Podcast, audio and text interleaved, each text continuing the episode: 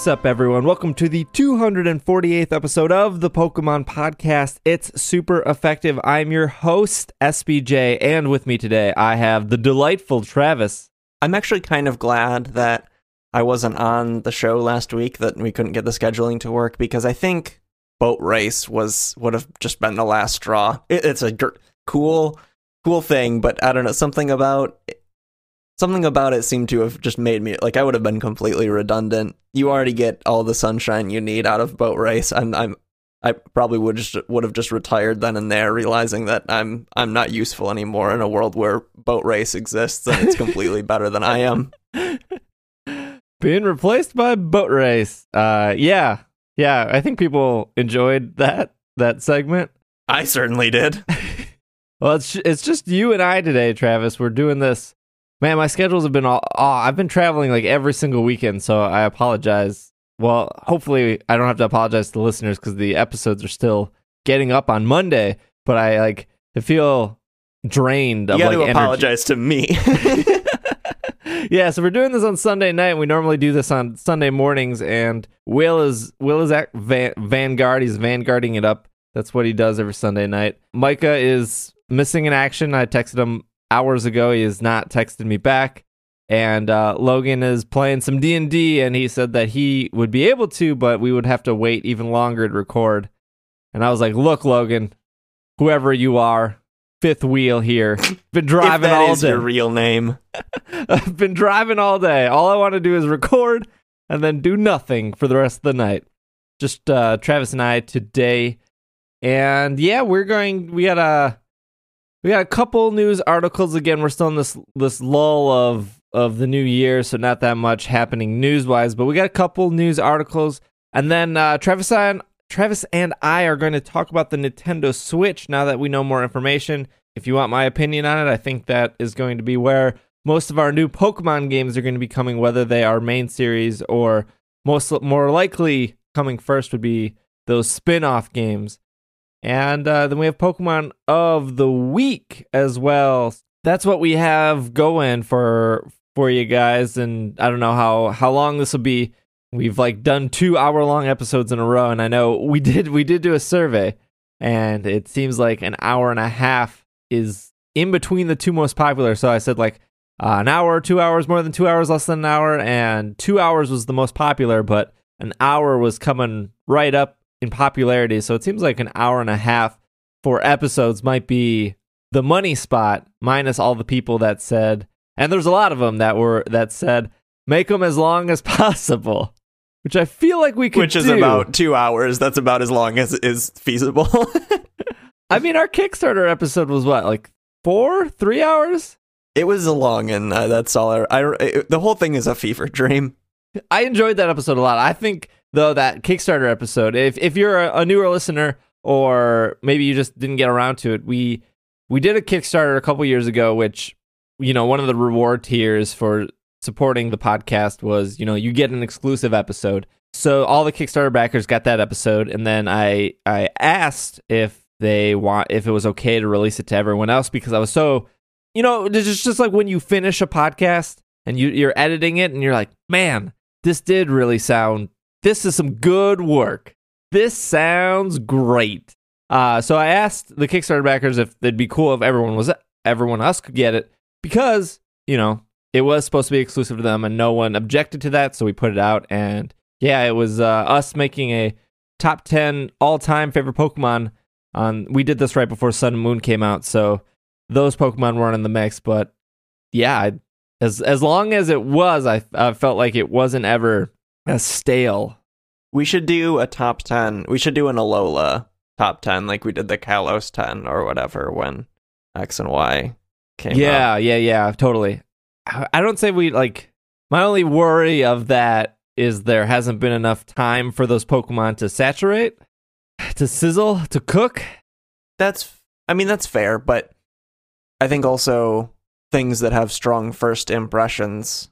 Although, eh, I look back and I don't like Goomy as much because everyone, including me, loved Goomy when Goomy was released, and it just became a little too much. So maybe you're right that I need to let the Yeah. let the stew simmer a while. Right, and it's also like I felt like Goomy might have been the Mimikyu of of this year. But like mimic Mimikyu will always live in my heart in a special place. Bes- besides Mimikyu, and I feel like besides Rabambi, what would be what would be like your wild card? No one saw coming. Alola Pokemon. Mm, what it would be. Um, I really like, and I don't typically like legendaries, if you can call Ultra Beast legendaries, but Celesteela is a very, very cool Pokemon. It's super huge, which you don't really expect when you just see its art. It's very different from a Pokemon design, which I think fits the concepts concept of the Ultra Beast very well, and things just really cool. Hard to sort of wrap your mind around what it is. it's it it feels otherworldly, as I think all the Ultra Beasts should, and I think Celesteela does the best job with that. So that would be my answer. I think that's a good choice. I'm trying to picture which one that is. Steel flying. Uh, just look it up. It's a it's a weirdie. Did you play Sun or you played Yeah. Sun? So you it's a version exclusive to Oh, Moon. okay. Or Is it? Yeah, All right. yeah. Yeah. I uh, I fell off at a certain part in Sun, and I, I haven't gone back. Well, I've gone back to. Look at us talking about Pokemon before we even went off topic. I, I have gone back to Sun and Moon to do like the the bean stuff, and just to like collect the beans and check in and do any upgrade. I think I'm. I think I have all the upgrades now actually, uh, but I haven't actually done any post game stuff. But uh, there's a reason why, and there was an email specifically about that that we'll get to. But yeah, I haven't I haven't caught any Ultra Beast yet. it doesn't take a lot of time if that's what you're Is it- wondering. But well, I guess yeah, we'll get yeah. there. I guess we'll get there. Any anything else before we jump into Pokemon news? Any anything cool or new to report on? I know you weren't on last week. Just that I've spent all of my fortune uh, that I don't have on boat race bets and lost it all. uh, that's fair. Um, yeah, nothing nothing new with me on my end. I've just yeah, like I said, I've been busy. I was the last last minute trip to the Wisconsin Dells uh, this past weekend just because my mom's never been and my sister was taking her and she asked if if me and Irene Irene and I would uh, tag along, so we did. And the weekend before that, I was in Minnesota visiting Irene's family. Yeah, so and and it's just been crazy at at my real job with you know start of the new start of the new year, getting taxes and stuff for them, and well, not that I do taxes, but I I am involved in some way with with numbers. So they asked me to pull those numbers, and I did, and it took a long time, but when you say you don't do taxes, you do like file I do my own taxes. file a tax Yes. return, correct? And I just just making sure. I have no clue how Patreon taxes work, uh, and I'm very scared of of, of what that means for this year. well, But I guess I'll figure that out. well, the way it works is there's uh the you know there's a there's a 90% flat tax on anything earned by Patreon and then there's a 5% subbable legacy fee that you have to pay as well. Remember subbable? Remember that thing that existed for like 2 weeks before it got gobbled up by Patreon? I I remember. don't. It was like Hank and John Green made their own Patreon, and then it was just immediately bought by Kickstarter, or not Kickstarter, Yeah, Patreon. yeah. I'm I'm assuming that the government is going to say, "Did you make any money?" And Patreon's going to send me a 1099, and I'm going to enter that, and they're they're going to go, "Oh, look at all this money you make." Uh, well, you owe us one third of it, and uh, hopefully you set some aside, which I did. yeah, I'm not I'm not looking forward to that. what I what I am looking forward to, and this will this will bring us into news, is that it's super effective got accepted to PAX East, our second PAX ever. Who let the dog? Who let the dirty dogs in? and so that is that is very exciting. That is in Boston on March 10th, 11th, and 12th. 12th. Uh, I've never been to Boston, so I have no I have no clue what to expect. The panel, I don't have all the details in front of me. I just right before I was leaving for the Dells, I was I was shooting an email off, and uh, PAX email came on in and they were like you're accepted please reply back to verify and so i was very excited but i believe it's on friday at 2.30 p.m in some theater i i'm assuming it's going to be live streamed again because it seems like all of PAX stuff is live streamed, which I think is is is the best way to go. Uh, definitely. So that'll be very exciting. I have haven't been to the East Coast in, in since like the Shorty Awards, which was its own disaster in itself. Yeah, I'm I'm very excited. Going to do something a little bit differently this time for the panel, but I'll get to that at a later date. But if you are going to PAX East, uh, or if you're in the Boston area and you're not going to PAX East, I'll I'll probably schedule a meetup outside of PAX just for those who didn't get PAX tickets because I know it's sold out. But I also know, uh, at least from the two PAXs I've been to, that if you don't have tickets, there's usually people selling day of passes outside the the door, and I don't know how much they are, and I don't know if they're legal or illegal or how they have so many passes to sell. But I've seen people buy them and easily get in, so. I'm sure that that'll work for you if you're just looking to come on a certain day. But panels on Friday, so we'll we'll cover that more in depth. Between this stuff about ticket scalping and your intimations of tax evasion, Steve, this might not be a very great. Uh, th- this episode should not be admissible in court. yes, I do not authorize the government to use this episode. because that's how that's how it works, right? If Yeah. you say it, they can't. it's just like it. if if somebody comes up to you, you they and they're a police officer, but they're in disguise. You they have to tell you, right? That's how it works. you a cop. You have to tell me. You know, legally, you have to tell me. yeah, that's how the world works. Uh, uh, let's get some uh, Pokemon news. Welcome to WAPZIP Two. Volcanion and the Mechanical Marvel to be released on DVD in North America. I never follow any news about the Pokemon movies, so this is fun when I have to figure out what the titles mean when I hear them for the first time on this program while we're recording it.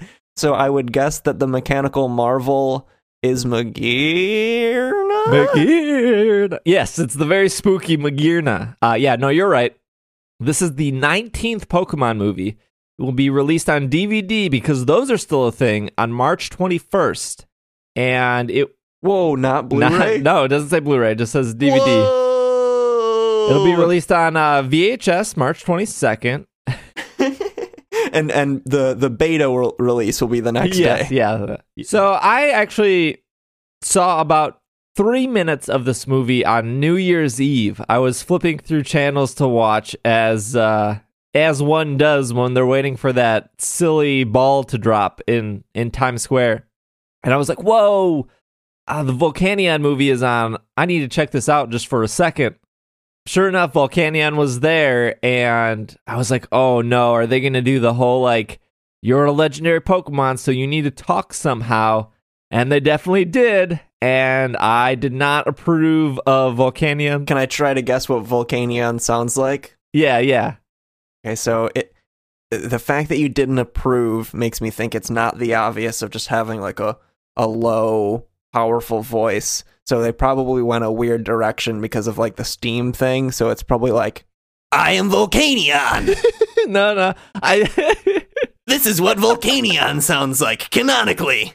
Well, welcome to my movie. I'm Volcanion. Don't you know that this is what I sound like? This is how my voice hits your ears? no, no, it was more like uh, I'm really bad at impressions. It was more like I don't even think I can do it.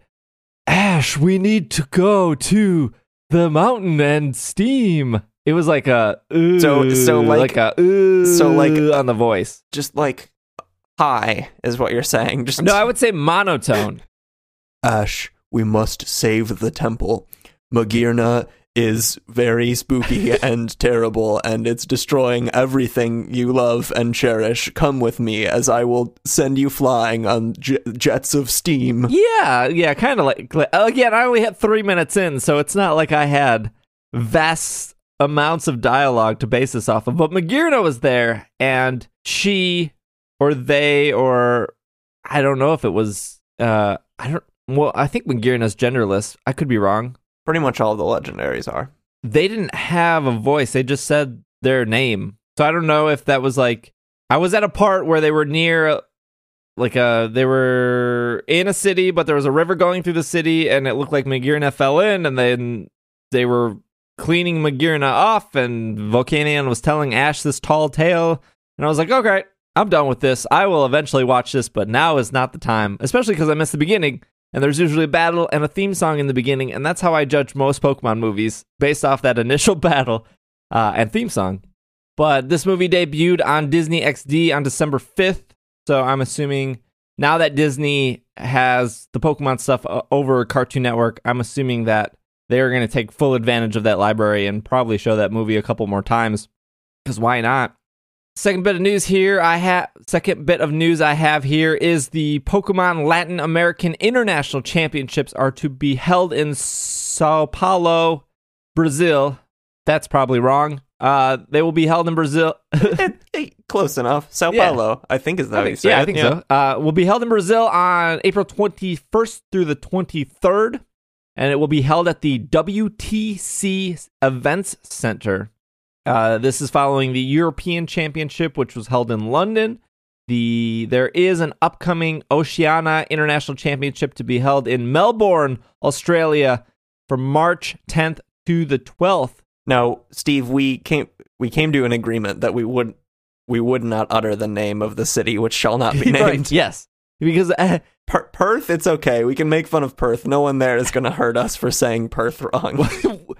we've get we've given the call out to our Perth listeners, and we did get one that said they lived in Perth, but they oh, more than one person lived in yeah Perth. yes, told but us, we right? we have not they have not told us what Perth has been known for yet. So yeah, they're a little cagey about it. What's going on in Perth, my dudes? What are you hiding? yeah, I don't I don't know what's up with that, but I do know that if you're in Brazil and you like Pokemon, there's a tournament coming your way. Final bit of news: Pokemon Sun and Pokemon Moon, those those games that sold a couple million copies, uh, now have their first patch available, version 1.1. Actually, uh, don't know what this patch saw because it came out like right before I hit the road, but it says here that it fixes Z M- Memento parting shot bug. Oh, not like bug type, a parting shot bug. I got it. Correct. And it was the same with the the Z moves for Memento and Parting Shot when used, I believe, online. It's either it works online and doesn't in single player, or sorry, not online, but in a uh, online or wireless connection battle. That it crashes the game if you use Z Memento or Z Parting Shot. They're both kind of weird moves. The game probably didn't know how to handle it in conjunction with like the Z move animation or something like that. I never saw it happen because Memento doesn't get a lot of use, and I don't personally run any Pokemon that use Parting Shot, so I've never seen it happen. But I knew I think it was that the game would crash if you tried to do it. Okay. We also had that Rocky helmet bug, which we reported on like three or four weeks ago. And then there is an evolution move bug. Uh, you were talking about momentum and parting shop, uh, parting shot, not shop. You know, parting shopping. There was it's a crash causes a crash in battle spot. Z momentum failed to heal the Pokemon, uh, as said in its description, which which is something that they fixed too. Oh, so that one didn't cause it to crash? No, they Didn't both did. Parting Shot. They both did. Oh, okay. It says here. Yep, they both caused it to crash.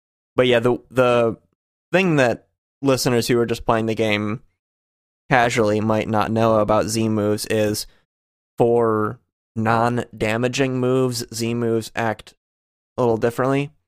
The if you really just played and didn't really care that much about the mechanics of Z moves, you might not even know that when you're using a Z move, its effect is based on one of the moves in your normal move set. So, for instance, if I have a Waterium Z and Scald and also Hydro Pump on the same set, and I go to use a Z move, there will be two versions of uh, whatever the Water Z move is called. I don't remember them yet. But the Water Z move and the one that's attached to Hydro Pump will actually have a higher base power because that second version is the one that's connected to Hydro Pump. So when a Z move is connected to a non damaging move, it has a completely different effect. And it'll be like, instead of being called the typical Z move for that type, it'll just be called Z Splash or Z Memento, as uh, the case may be here. And typically, all they do is raise your stat, raise a stat, as well as have the effect of the move.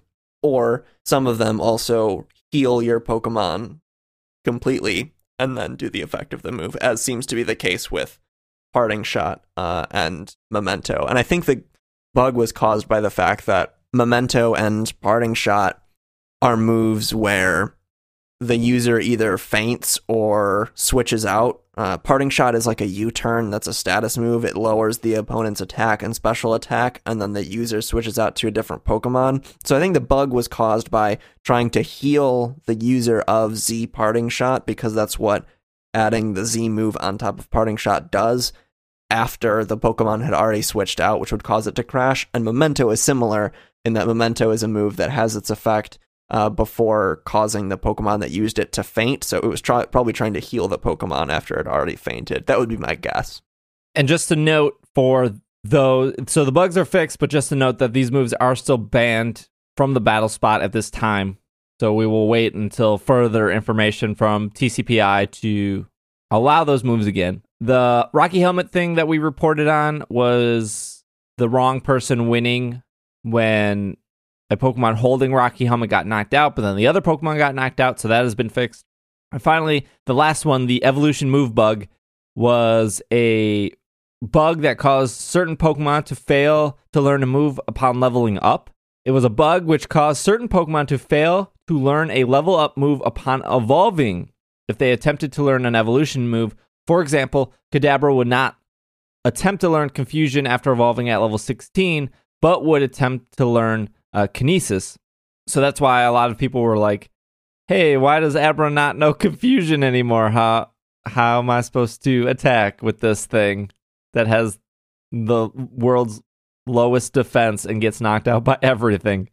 Uh, there are some minor fixes here. So in version 1. Point, uh, a number of other minor fixes have been made. In version 1.0, a ko- Kommo-o that can be used in Battle Tree opponent that used that can be used by battle tree opponents know a, knows a move Shell Smash, although Kommo-o cannot know this move.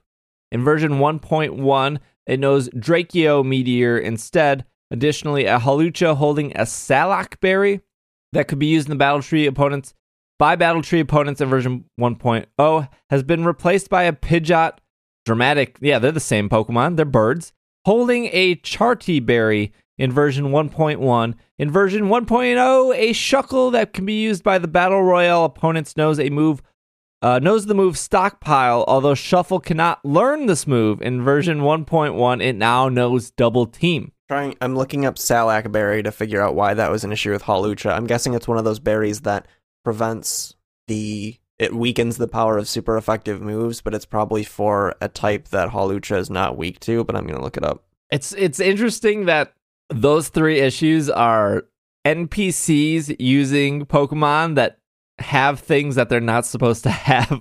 Right. Like seems like they would know they made the game, but then again, they're making so many trainers and in the battle tree they have to make a bunch, so it's probably was quickly decided and people look at Kommo-o and say, eh, things got shells, probably a shell smash. although that would be yeah, but ludicrous, and I'm very glad that it does not. But isn't when when they're programming it, isn't there just like a drop down of of moves it's supposed to know? I don't know. I mean, uh, well, apparently not. How, uh, well, uh, apparently not because they were able to input a move that it does not know. I just think that's funny. That is all the news I have. I guess that's all the news I have. Does it say why the Hawlucha with a Salac berry doesn't work? Because I looked it up, and Salac berry is the one that increases the speed of a Pokemon after it takes considerable damage after it takes enough damage to eat a berry. And Hawlucha, one of its abilities is Unburden, which doubles, I think, your speed when you had an item but then lose it through like eating a berry or back in Gen 5 utilizing a one of the type gems. So that even though that's probably a an unnecessary amount of speed boost, it's still technically a thing you could do. I don't see why that's a problem. Yeah, I must be missing it, do- something. it doesn't say. It just says additionally a Hawlucha holding a Salac berry that could be used in the battle tree opponents in version 1.1 has been replaced by a Pidgeot holding a Charti berry in version 1.1. Sorry, the first 1.1 was 1.0. Yeah, it doesn't it doesn't say why. Weird. Yeah, so that's it for news. Hopefully we didn't miss anything. I said the pack stuff. Other ISE related news is we have a subreddit. This is new as of like a week ago. So if you go, if you're a Redditor, a Reddit person, if you go to reddit.com slash r slash super effective, uh, that takes you to our official subreddit. And uh, yeah, if you want to see a sweet video of how boat race works, that's been posted there. Go ahead and jump over there, subscribe, check that out.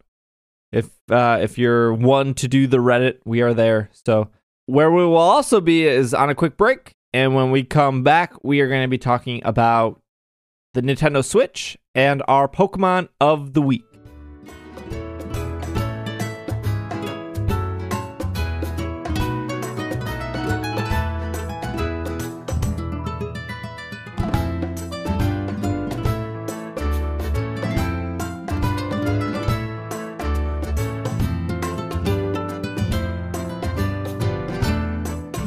And we are back from our break.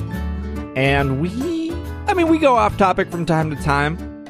We're not a Nintendo Central podcast, but I feel feel like this news is pretty relevant to our listener base. Welcome to Nintendo Central. Uh, just like all podcast things, the number one thing in iTunes for podcasts over the weekend was any like Nintendo only podcast and there were a couple like Switch focused podcasts that just randomly debuted.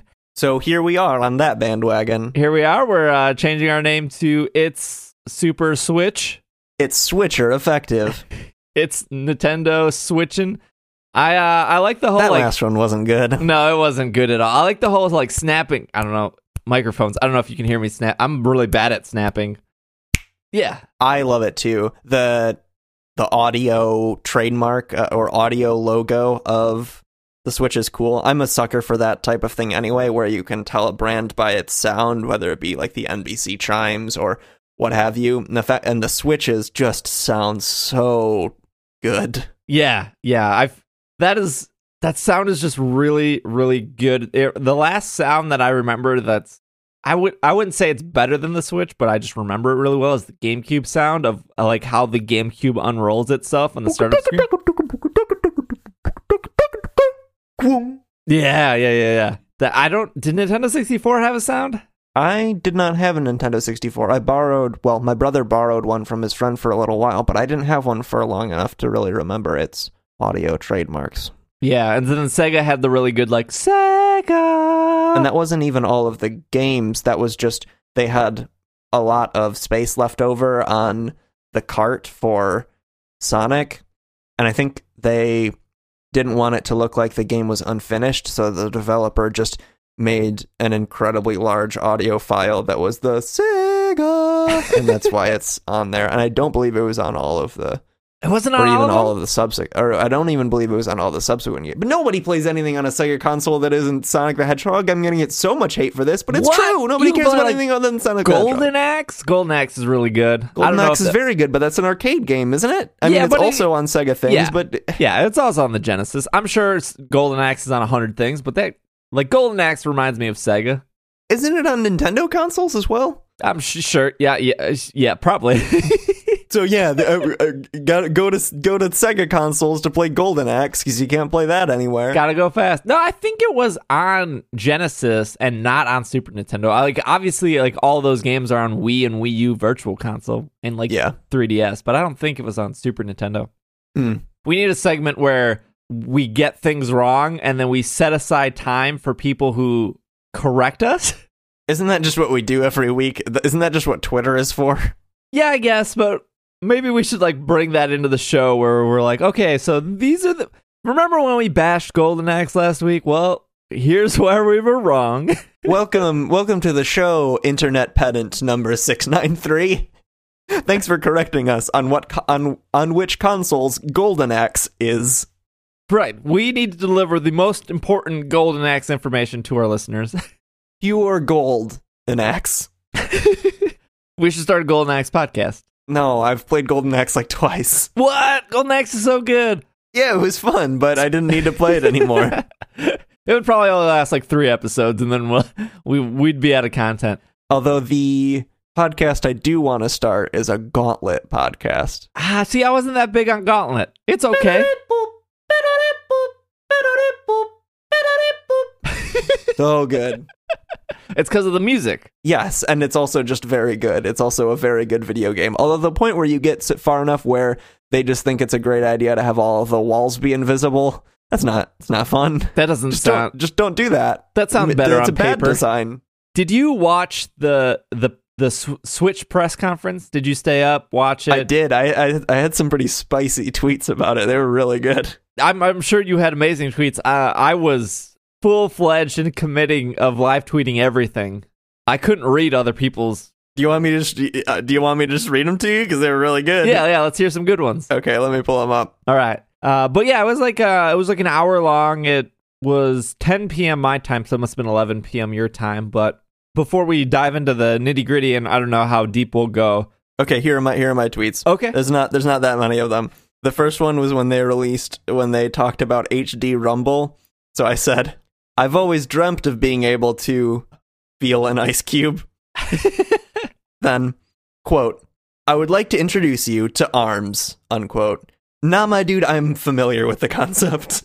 Oh, I did see that one. Yeah, yeah. I'm familiar Then- with arms. Then I think my favorite one is when they were playing because I'm a notorious hater of Legend of Zelda. I I don't actually completely hate the franchise. I just like the rise it gets out of people when I say that I I don't like it. There are a few games in the Zelda franchise I like. I just don't like it as more than as much as other people. But when they were playing the Breath of the Wild trailer, I just said, "The Legend of Zelda: Sadder Wind Waker." oh no, this is the best one. Welcome to the Armory, an Arms fan cast. Welcome to an arm and a leg, an Arms fan cast. Welcome to Amsterdam, and you're not laughing. Please start laughing. Oh, I, Please clap. I guess I was waiting for the Amsterdam an arms fan fan cast. But I suppose you you ran out of ran out of space there. No, no, no those were Correct. super good.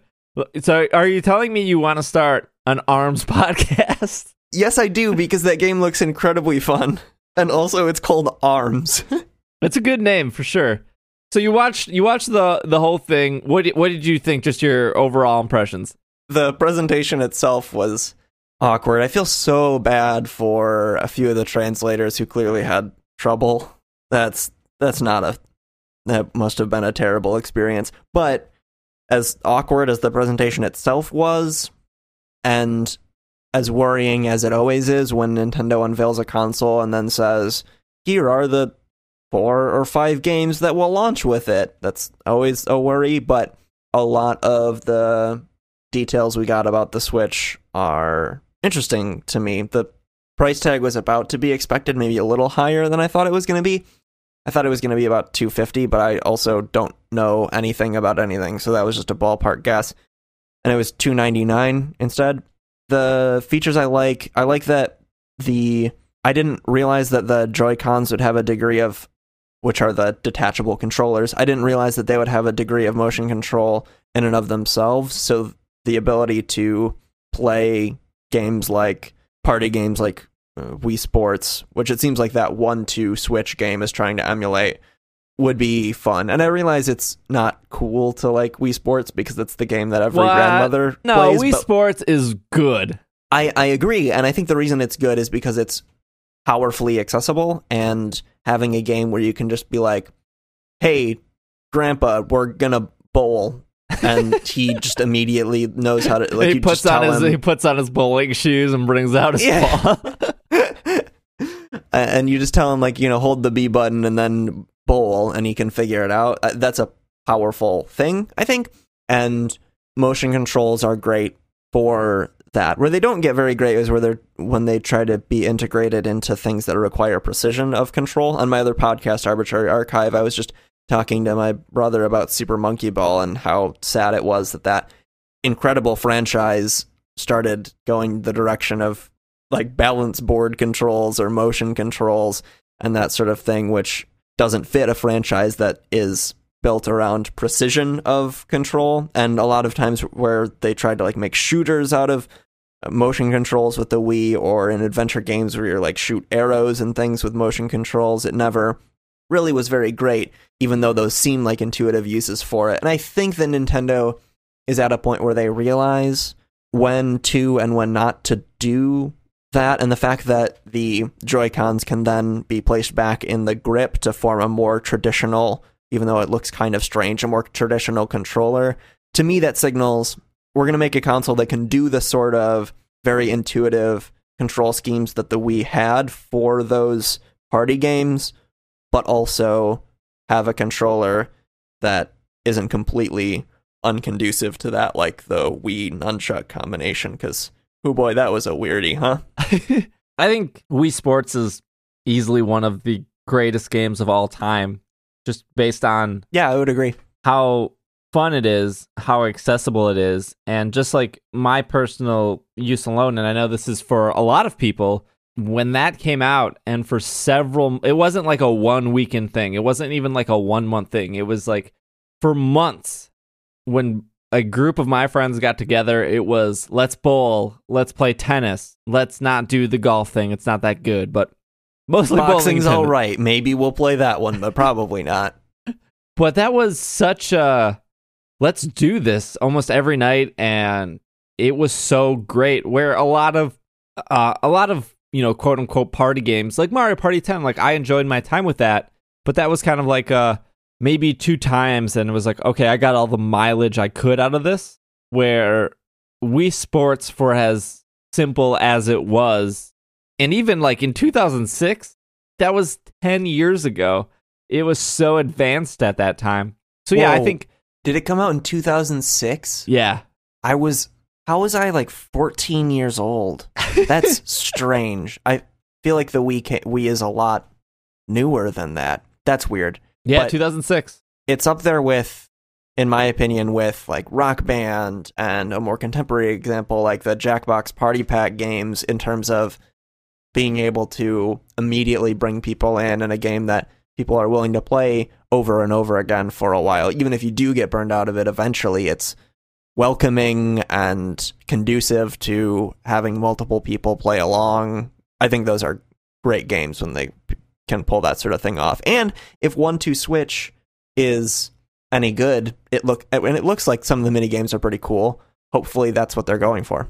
Yeah, I mean at this at this point, I don't think I was surprised about the Joy-Cons being motion control. I just thought like, well, yeah, that makes sense. They've they developed that tech a decade ago. I'm sure they've made it True. better. I'm sure they've made it extremely cheap. Like, why not just throw it in, right? But SBJ, what are your opinions on HD Rumble? High definition Rumble. I don't know. I'm cool with Rumble. Rumble's sweet. it's so I realize that it's probably cooler that I- I realize that it's probably going to be pretty cool in that it provides tactile response eh, which can be very satisfying when you're playing games to feel like you're doing the action that you're doing that sort of feedback a lot of people might have seen with the newer versions of the iPhone where I, I don't have one but where if you press the main home button, it doesn't. It's not an actual button that presses down anymore. Yeah. but it's a uh, skeuomorph. Skew. Mm, what is that? Skeuomorphic. Yeah, it's a skeuomorphic button in that it mimics the feel of old what what a typical traditional button does. It it vibrates in a way that feels like a button press. And I'm imagining that that's the type of thing that they're talking about when they talk about this HD rumble and they have weird metrics where they say you can feel if if it's trying to replicate a glass of ice, you can feel how many ice cubes are in there. It's a very strange way of communicating what the tech is. Yeah. But I think if you imagine that in the context of an adventure game, like there's the Skyrim port that they're going to have, which is kind of funny to me because that's an old game. I love Skyrim. I've talked before about how big of a fan of the Elder Scrolls I am, but I still think it's funny that that's like one of the big launch titles at whatever, like six year old game. But if you think of that and that the controller would rumble in a way that would actually feel like an arrow being shot as opposed to just like every rumble in every game has been, that's a cool prospect, even though it's a weird part of that presentation and a thing that I don't quite comprehend yet. But if it is as strong as they say it is, that could be cool. Like not groundbreaking or providing like a lot of design possibilities in terms of designing games around it, but sort of fitting that into games for the purpose of immersion, I think could be cool. I remember when the the PS3 got rid of Rumble because they didn't want to pay royalties to Nintendo for it. I think I think that was uh, that was the reason because Nintendo invented it, just like how Microsoft refused to pay royalties to Nintendo for the D-pad. That's why they have that really weird squishy D-pad at the time. That that tactile feedback, I think, is is really important to a lot of games. And I know like the DualShock 4, or I think it was the DualShock 2 that introduced it, that had the dual rumble, uh, where each side of the controller could rumble based on on things. Like that was it didn't seem big at the time until like you tried it and then you went back to a basic rumble and you're like oh okay like i get it and i feel like this is going to be the same where somebody's going to like pick up the hd rumble and and go like oh this doesn't feel that different but when they go back to older rumble they'll they'll actually see the the changes that were made uh, tactile wise you talked about one two switch a little bit and uh that's one of the launch games and it's it's a game based on not looking at the tv which I think is is is kind of a gimmick in itself. But for me, like I've been there, done that, especially with the Jackbox ga- Jack's Jackbox games and like other just games. And and as a board game player, Travis, you can probably like relate to just games that ha- like make you have fun in ways that don't involve like a board or don't involve like moving characters or rolling dice, like the Resistance or something. Uh, and I think that's where One Two Switch is trying to grab that market. Definitely. And so I, I don't know if that's accessible to everyone, but that's kind of something that has existed in the board game world, especially with something like Jackbox. In Jackbox Party Pack 3, there's a game called Faking It. Ugh, I, that game is such an anxiety inducing experience for me. I love Jackbox games, but that one's that one hurts me. Yeah, so what faking it does is it can you play it with six people and what it does is on the TV, which you're supposed to sit in a circle so you can all see each other. It sends, uh, and you use your phones because you connect your phones to the PS4 or whatever you have Jackbox on, and it sends a, a question to everyone's phone. So what faking it does is everyone gets a question like, uh, "Raise your hand if you've ever gotten a speeding ticket," and one person doesn't get the question at all. So they're the fakers. They have to blend in. So the TV will count down like three, two, one, and then every if you've gotten a speeding ticket, you raise your hand. So the concept behind that is, well, you're sitting with a group of friends.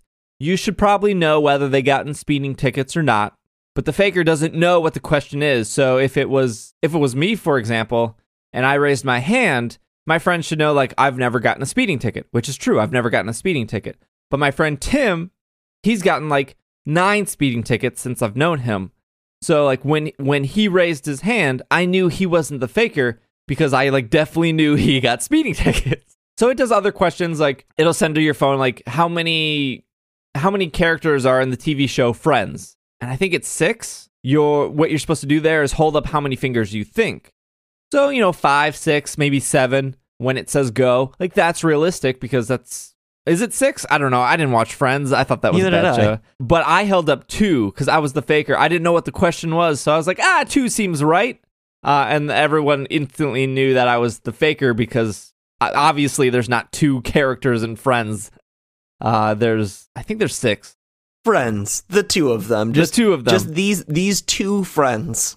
so they they're using the TV to pretty much just tell you the sounds and the noise, and they're using the phones to hide the questions from people. But really, the game is using your hands and and trying to fake uh, the experience with your friends. And I think that's what One Two Switch is is trying to capture with the whole like Western game. And I know there's uh like there's a cow milking game as well, which is based off HD Rumble. And I think that's where they're going with that. And I don't think that that's a bad thing. I don't think that's a Wii Sports trying to like build off Wii Sports. I really think that's trying to build more off what people have done interesting in like board games and stuff.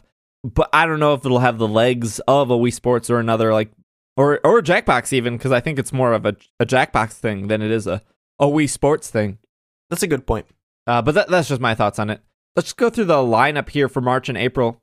So, One Two Switch, uh, which is being made by Nintendo, that's launching on March third. Legend of Zelda: Breath of the Wild launching March third.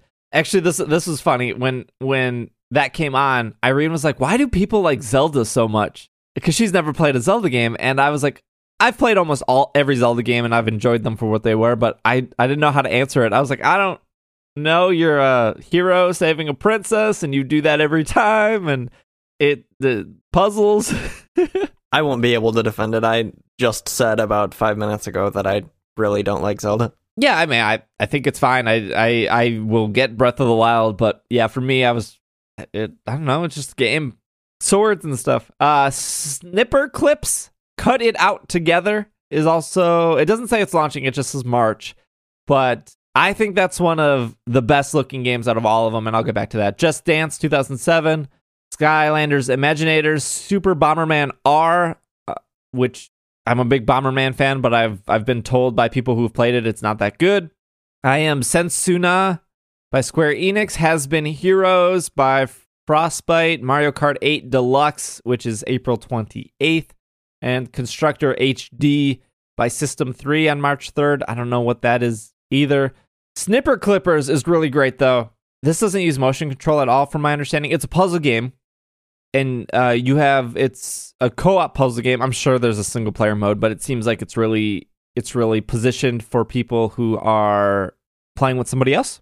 And you're two shapes, and if you overlap the shapes in any way, you can you can snip that other person. Uh, so it's almost like in Illustrator. Illustrator, they have the like subtract command, or is it the exclude? One of those. And if you look like a, imagine like a bullet shape so flat at the bottom and then round at the top. Uh, so if I like put my round top into you, Travis, and you're one of the shapes, and I like put it in sideways and I snip, now you're a bullet with like an apple bite out of you. And so you could turn sideways and use that like hole that I've made in you to like catch a ball in. And so what you're trying to do is like every level's a puzzle. So one of the levels is you have to drop a pencil down and then you have to uh, like tip that pe- pencil over and put it into a pencil sharpener and that's how you complete the level. I'm trying to figure out if this is the most difficult thing to describe over audio or if it's just close. I'm trying to think of an example that's more difficult and ooh, having trouble. I think I can explain this one. You got your two shapes, right? And you have to drop a pencil down and then you have to put the pencil into a pencil sharpener to beat the level. And none like all the levels are different. Like one is like putting a basketball in a basketball hoop, and one is like putting a tire on a car. So for the pencil level, one of the the, the snips, I don't know what they're called, the little snipper guys, they have to be really skinny, uh, so they can hit the so they can fit into the area to hit the button to make the pencil drop. And so the one snippy guy went over and he chops half the left hand and half the right hand. So instead of this little bullet shape, it's it's like this little like needle shape because he snipped off all the edges. And so now he's small enough to hit the button, and that's going to drop the pencil down but you have to drop the pencil down and carry it over and then tip it and then put it in the pencil sharpener to beat the level. So what the little uh, pin needle guy did is he snipped the inside of the old bo- the uh, the other guy. So now the other guy has this like hole in the top of his head. And so he after he has this hole, he like lines up under the pencil. The needle guy hits the button, the pencil drops, and because it's it's like a hole in its head. The pencil goes down deep enough where the guy can then carry it over and then slowly tip it. Uh, and that that's the puzzle. And it just looks really adorable and really great. And I'm a sucker for puzzle games. Uh, and I'm also a sucker for like co-op games because it, it balances that line of like, well, we're both trying to solve this together and we're both like dependent on our role. So there's no there's no like quarterbacking of like I'm just going to carry you through the level. It's like I have to be here, you have to be here we have to do this thing together. And that can be really funny or that can be really like, oh, why did you do this kind of thing. Um, it does look like a very cool game, but to hear it described in audio form, it just sounds like a disaster. it, it, it's it sounds like a rejected. Um. Oh shoot! I'm not gonna be able to do the joke because I don't remember the guy's name. It sounds I'll, like a rejected Franz Kafka novel. I'll say this: I when when all the games were being shown, like really quickly, I looked at it and I was like, oh, that that looks like a baby shape game. And then when I saw the box art, I was like, oh, that doesn't look for me. That that looks like it would sit next to Just Dance, and I'm not interested in Just Dance. But once I saw the game in motion and I saw a couple levels, I was instantly sold and like very very excited for it. It does look very fun. Uh, so in spring, we're supposed to get arms. We're supposed to get Puyo Puyo Tetris, which is going to be the can't great. just skip over arms like that. Oh, arms okay. is clearly the killer app. I don't know. I'm not into like boxing games, like especially boxing in motion. SDJ, it's so much more than a boxing game. you just need to see it's it, it it's a revolution not only of the boxing genre but also of arms themselves. so arms is a fighting game, Yes, a motion controlled fighting game. you can play with regular controls. Oh, okay.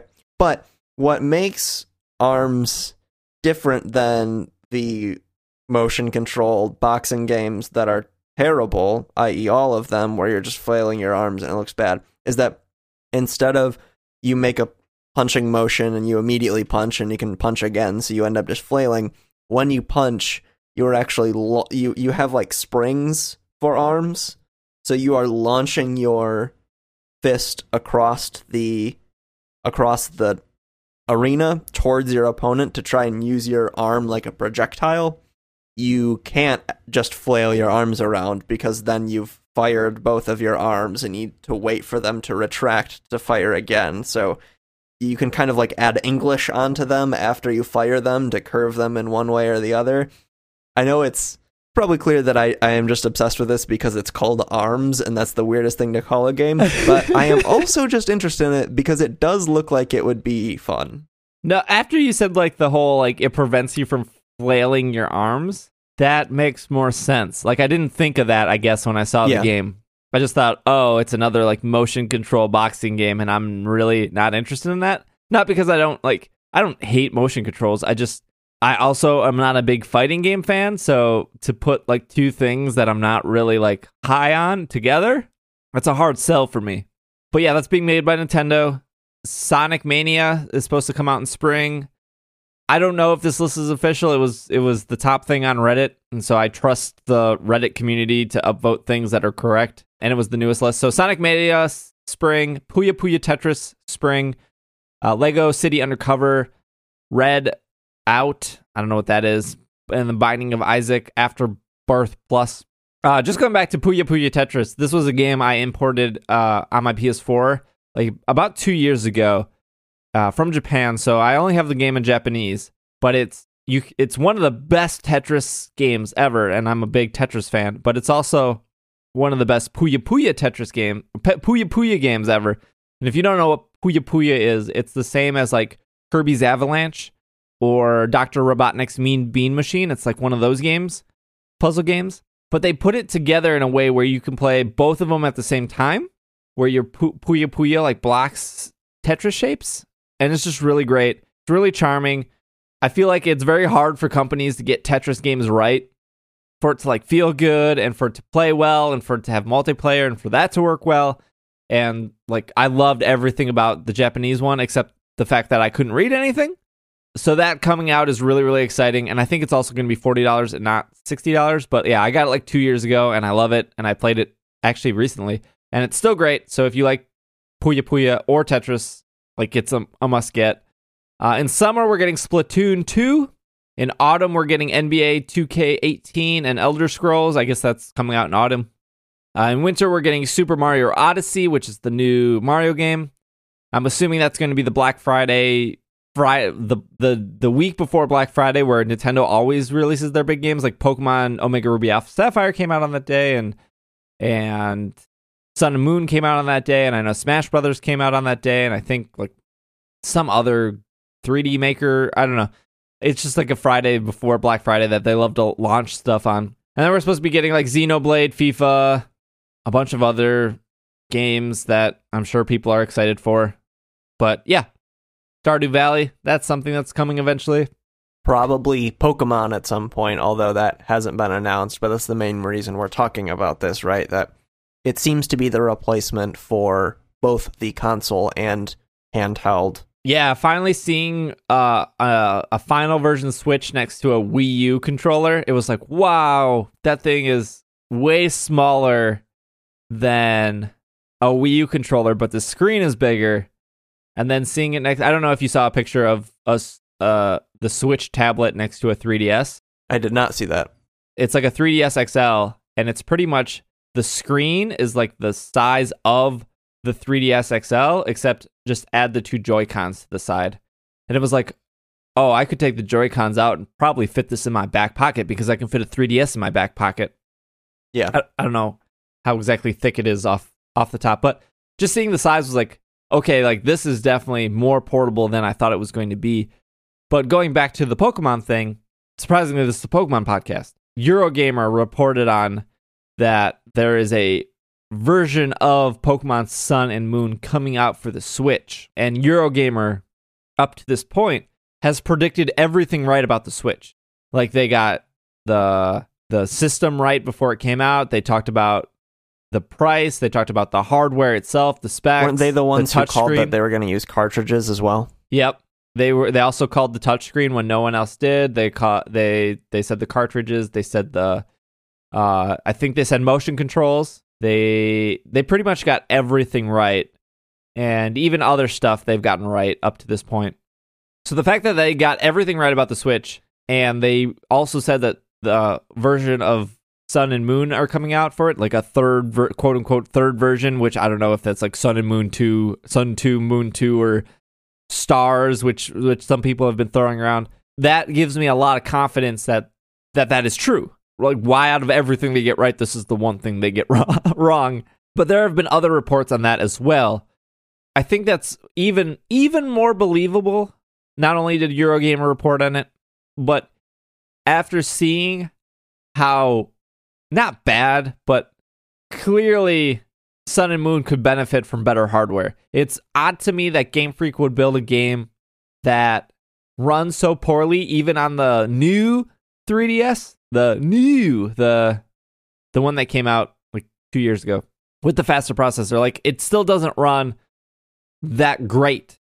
I mean, it runs fine, uh, but then when people broke down the source code and pulled stuff out, how like high res things looked outside of the 3DS. Like seeing uh seeing Guzma and seeing your your Pokemon trainer and seeing po- other Pokemon like not be pixelated in any ways and being really smooth and having like really good line work and going, okay, like why like clearly they built really high res models and they had to bring it down for the 3DS hardware, but they didn't need to go that far. They need didn't need to build like the crisps crisps crispest 3D models ever. Sorry, what? It, oh, you're saying the most crisp. The most crisp, yes. I the thought you were. I thought you were inventing something new before my very ears. Is But this you- some sort of holiday like Christmas, but yeah, a little crispier? a little crispier. It's like when you put Rice Krispies in the oven to make them crispier. The crispnessness. Sure, whatever. But what are your, what are your thoughts? Do you think a third version is coming? I think so. Or if not, at at least that further Pokemon games will be released on the Switch. I think it's likely that we get the third version on the Switch. If not, I think it's unfathomable that we do not get Generation 8 on the Switch. Does that make sense? Yeah, yeah.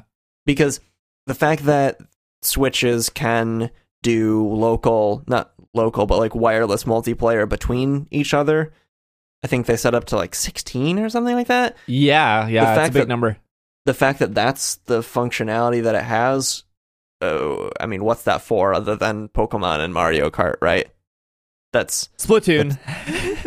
that, that's fair i've never played splatoon but like that there's no reason why pokemon would not work on this device. And that's the reason why pokemon hasn't been on consoles is because console multiplayer only really works online and pokemon has always prided itself as a franchise where if you walk up to someone who's playing pokemon you can just battle them then and there if you've got the link cable. And the switch might be a home console but it can also do all of the things that handhelds do which to me says that it's likely that if we don't get more generation 7 games on the switch that we will likely get generation 8 stuff on the switch because i don't think they're going to make a console a new handheld console uh, anytime soon and the way I look at it is you have a situation where it's like, okay, well, how do I get my Pokemon over to a new piece of hardware that doesn't communicate with the 3DS?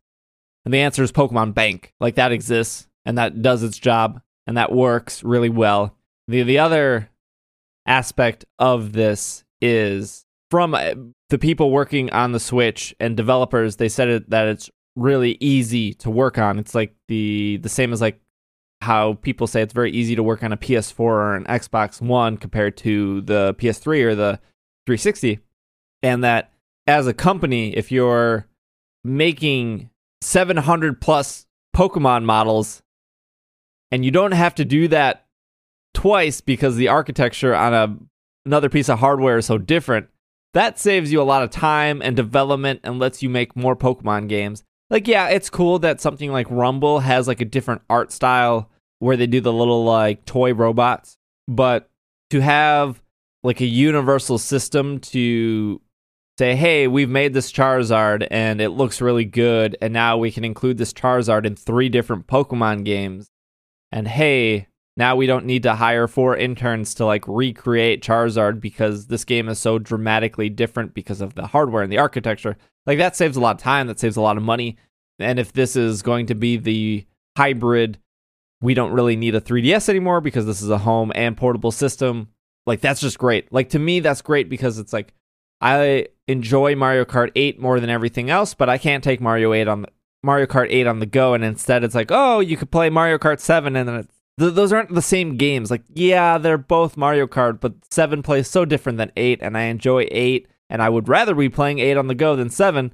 And the same thing's the same thing is for like a game like Monster Hunter. Like I got so into Monster Hunter on Wii U because it was this grand console experience and I loved it and and 3U had this great thing where you could buy the same exact game on 3DS and play it on 3DS and you could also you could link your your 3DS to your Wii U and you could transfer your character over to pick up and go.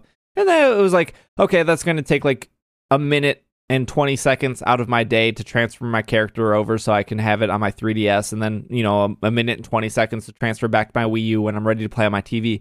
That was such a great way to play Monster Hunter and now I've been stuck in this rut of oh Monster Hunter 4U and Monster Hunter Generations are 3DS only. And yes, that's fun. Like those games are still good, but I would always, always prefer to play that game on like a TV on my couch with a regular controller, so my hands aren't crap cramped, and I just think that's a better way to play. But I also want I, I, I don't I don't want that like portable experience to be taken away from me because like you said with Pokemon Travis, like being at a convention and like seeing other people play Monster Hunter and it's like oh we're looking for a fourth person to go on this hunt and kill this Gigginox. Like, do you want to just pop in and join in and do uh, like spend the 12 minutes it takes to hunt this thing? Like, yeah, that would also be great too. And so, like, I hope that that's a reality. I hope that's a thing. I just want Monster Hunter on Switch. Is that's what I'm saying? Like, screw everything else. Monster Hunter is all I want. Our Pokemon of the week for the. uh, but yeah, I think that I, I'm. I'm. Are you getting a Switch? That'll be kind of. That's kind of my final question, I guess. Are you a day? You you don't seem like a day one person to me. I don't know that I've ever bought a console on day one ever. Wow. Yeah, no, I've never done that.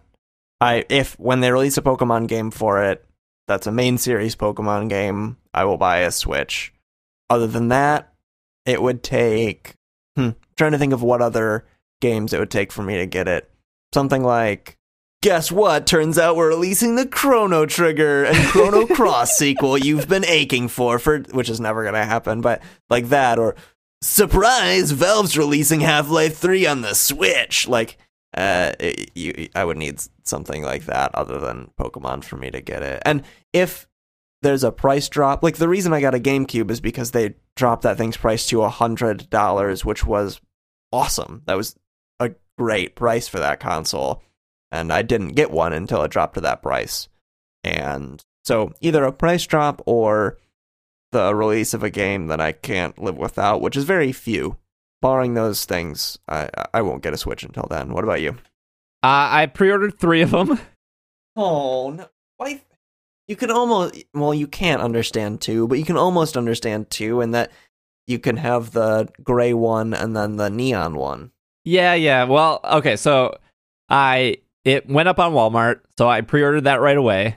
and like as fast as I could, right? Because with anything, with any new console, you don't know how fast or how many there are or how fast Especially with sell. Nintendo. Yep. So I went through as fast as possible and ended up doing like the the free Super Saver shipping through Walmart. So it, was- it said like, oh, you'll get it on March eighth, which is five days after it came out. And I was like, all right, that's okay. Like Walmart is not my first choice to pre-order anything. It's just that's the first link I saw and I went through with it. Maybe twenty or thirty minutes later, someone tweeted out that okay, it's up on Best Buy, and I was like, okay, great. I would rather go to Best Buy because I could just do in-store pickup, and I live ten minutes away from a Best Buy, and I can just, I just, there's, there's something about buying something new and expensive. Not that three hundred's that expensive, but to like sit at, like take the day off, sit at home, and wait for the UPS guy to show up. Like that's stressful to me. Sure. So- whatever. Amazon's my my preferred shopping experience, but hey, if I can get in-store pickup at Best Buy, that's great. So I went over to Best Buy, checked out as fast as I could. I was able to do the in-store pickup at the at the Best Buy I live near, and I was able to get the colorful one. That's the one I want, the red and blue one. Great. I'm gonna keep the I'm gonna keep both right now because why not? Why cancel? And then the next morning, I like refreshed Amazon, and there it was on Amazon. So I hit the pre-order button because why not? Uh, and then So, so any any so this is a lesson to anyone who runs a retail store. Steve will buy your thing if if you release it at your store, even if you've already bought it from another Yeah, franchise. that's- so so uh, Culver's, uh, famed fast food restaurant in the Wisconsin area, start selling the Switch. You'll sell at least one. You'll definitely sell one. So as soon as I pre-ordered the Amazon one, I canceled the Walmart one. So now I only have two. And then Aaron, uh, old old co-host on the site, was like, I can't get a Switch, and I was like, Well, I do have the Amazon one, so if you know push comes to shove, I'll just redirect my Amazon order to you, and you can just send me the money, and we'll just do that. Uh, so I'm keeping both for now, but I'll probably I'm, I don't need two or three Switches. So I'll probably eventually cancel one. It's just the the security of making sure I get it. That's what it comes down to. And it almost and it almost makes sense for you to have two, right? Because they're basically a handheld console, and you and Irene would both theoretically want to occasionally play games together. And I realize you can typically do that with one with the Joy Cons, but maybe there are some games that you would want to or need both of the handheld screens to use. Yeah, I think if if if there was a Pokemon game at launch or if there was a Monster Hunter game, we would definitely get two because she likes like she stopped playing Monster Hunter because she wanted the console experience of that and not the handheld, which I I get. So there's just not that like there's just not that other game that has been the selling point to having two in the house. But I'm I'm sure eventually we'll have two just so we can play games together. Yeah, let's let's wrap this up. Let's do some Pokemon of the week, Travis. All right, the Pokemon of the week this week is Milotic. Milotic is an interesting Pokemon in the VGC 2017 format because this meta that we've that we're seeing shake out, as many doubles metas are, but this one more so than others we've seen, is dominated by Pokemon with Intimidate. Specifically, Arcanine is the most commonly used one. And right now, according to uh, Pikalytics, which is a website that I believe takes its analytics from Pokemon Showdown, which is a competitive Pokemon battling simulator, Pikalytics pulls analytics and, and statistics from the games that are played on Pokemon Showdown within a given format, in this case VGC 2017, and then gives you that information of which Pokemon are the most common. So right now, the order is Tapu Lele is on 35.9% of teams, Tapu Koko is on 35.3% of teams, and then the, number three Pokemon right now is Arcanine. And that's used on 32.8% of teams. And that might surprise some of you if you're not, if you haven't been actively playing VGC. But the reason Arcanine is up there uh, is one, it's a good track and, and counter to Celesteela, and that a strong fire move can take that out. But also, Intimidate is a very powerful ability in doubles because it triggers for both of the opponents, not just one or the other. Because even in singles, Intimidate is a powerful ability, but when Intimidate triggers on both of the opponents, that's immensely powerful. And Gyarados and Salamence are both Pokemon that have Intimidate, and they're both in, according to this, the top 16 uh, Pokemon in usage in the metagame, which is significant considering that there are three users of Intimidate uh, that high. Krookodile also gets some usage, which also has access to Intimidate. Krookodile. So with all these Pokemon with Intimidate running around, a lot of teams are opting for, and this isn't in every team you see, but it's fairly common as a check to intimidate users, especially on teams where you don't have a lot else that can counter these. You have a lot of physical Pokemon, so you need a counter to intimidate. You would run Milotic, and you would run Milotic with the ability Competitive. Competitive is an ability where when any of your stats are lowered, you immediately get a boost to your special attack by two stages. So just sending Milotic out there when Intimidate triggers from your opponent means your attack gets lowered, which doesn't matter because we're using special attack. And then your special attack raises two stages. So instantly, without even using a turn, you have a two stage boosted Milotic. And Milotic is a Pokemon that has a lot of natural bulk, so you don't need to end up investing a lot in your and you don't need a lot of investment in special attack because you're getting a double boost there and then the natural bulk that Milotic has makes it a bit of a powerhouse if you are able to trigger competitive and and that's the real kicker is sometimes you end up with a bunch of games where you're not using Milotic at all because you don't run into those Pokemon, or you don't run into the other things it checks, like uh, Garchomp, for instance, with uh, Milotic's Ice Beam. So, the set that we are going to use from our Slack community comes from Slack user Brandon21486. It's going to be Milotic with an adrenaline orb. Now, adrenaline orb is a new item that listeners might remember for that I think we talked about before using adrenaline orb for the purpose Yeah. of training for shinies. You Yep. can use adrenaline orb in battle to scare the opposing Pokemon and make them more likely to call for allies. Were you going to say something, Steve? Yeah, yeah, no, no. Continue. I was just agreeing. Okay. But Adrenaline Orb can also be used as a held item. Now, it typically doesn't get a lot of use because its ability is very specific. If a Pokemon is affected by Intimidate while Adrenaline Orb is held, the Adrenaline Orb will be consumed and the Pokemon's speed will increase by a stage. And so, while that's not that versatile of an item, we're not building that versatile of a Pokemon, right? This is there because Intimidate is all over the place. So we really, really want to counter things that have Intimidate, so we run Milotic with Adrenaline Orb. The ability is competitive. The EV spread is a little all over the place, but I'll get to that in a second. Uh, I, I think I've figured out why Brandon has suggested this EV spread. It's 212 in HP, 12 in defense, 180 in special attack, 4 in special defense, and 100 in speed.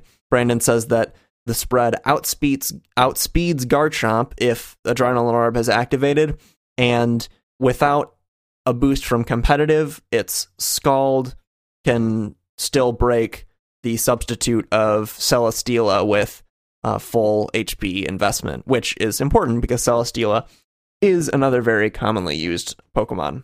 And so uh, the other things in there, it's I would guess there's enough special attack investment to uh, with the boost, and maybe even without, uh, depending on the investment of HP in the opponent's Pokemon.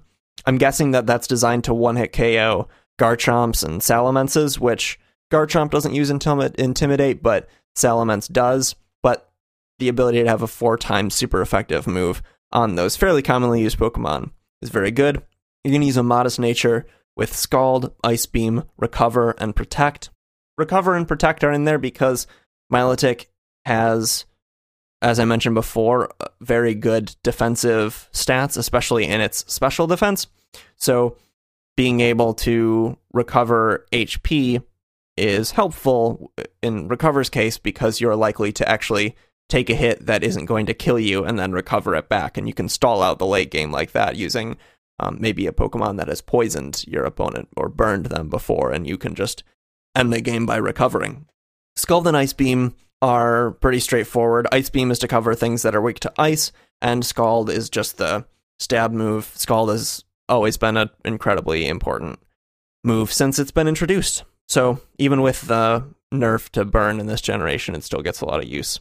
I think that covers it pretty well, don't you think? Yeah, that does it.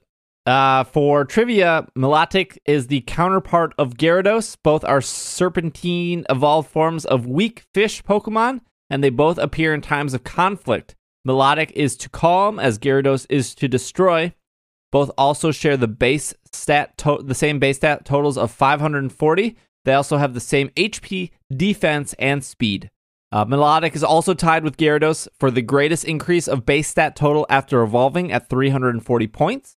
In Pokemon Heart Gold and Soul Silver, it is possible to evolve Feebas into Milotic without trading, even though no Poffin can be attained in, and used in the game. This is done by visiting the Haircut Brothers in Goldenrod City or by talking to Daisy in order to groom Feebas, which not only helps raise its friendship, but also raises its beauty. The subtly stated by the brothers and Daisy in the games, but cannot be checked unless Feebas is traded into traded to Diamond, Pearl, or Platinum. However, this cannot raise Feebas's beauty if its sheen is too high. I don't know what that means. What's it, what is sheen? There are a lot of weird. What what generation is this? Is this generation four?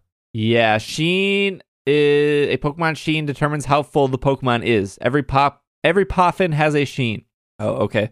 I yeah, see. it- the Poffins were very cool, and I remember enjoying them, but I don't remember any of those mechanics anymore. It's been too long. Yeah, it's been a while. And then finally, Milotic is the only Pokemon with multiple ways of evolving from its pre-evolution form in the core series.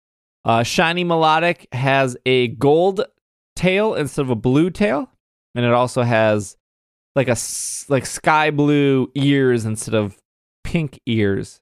So a good shiny, definitely. I know there are some bad ones out there, but there you go. The tender Pokemon. Milotic's cool. Agreed. Milotic is cool. All right, some house cleaning for everyone. Ugh. Ugh, ugh. uh, we got a, we have subreddit. I already said that. Reddit.com slash r slash super effective. Join us over there. We have a Patreon, patreon.com slash it's super effective.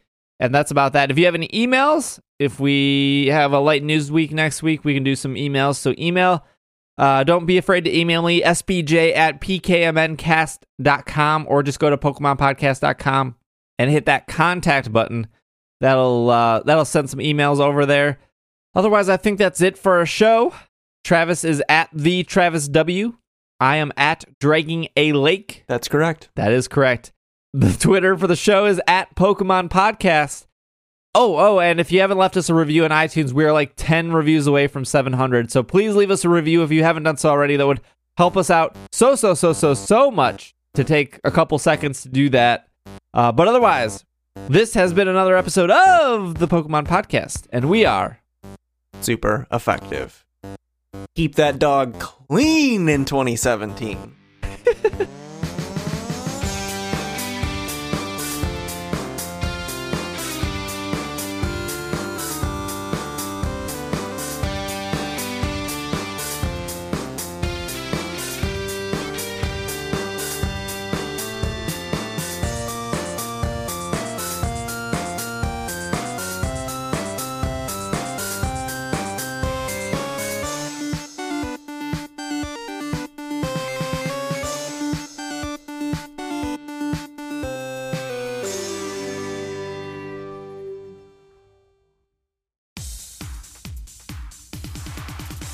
Do you like motorcycles, card games, explosions, board games, Mexican food, video games, music, cats, the weird and unusual, wrestling?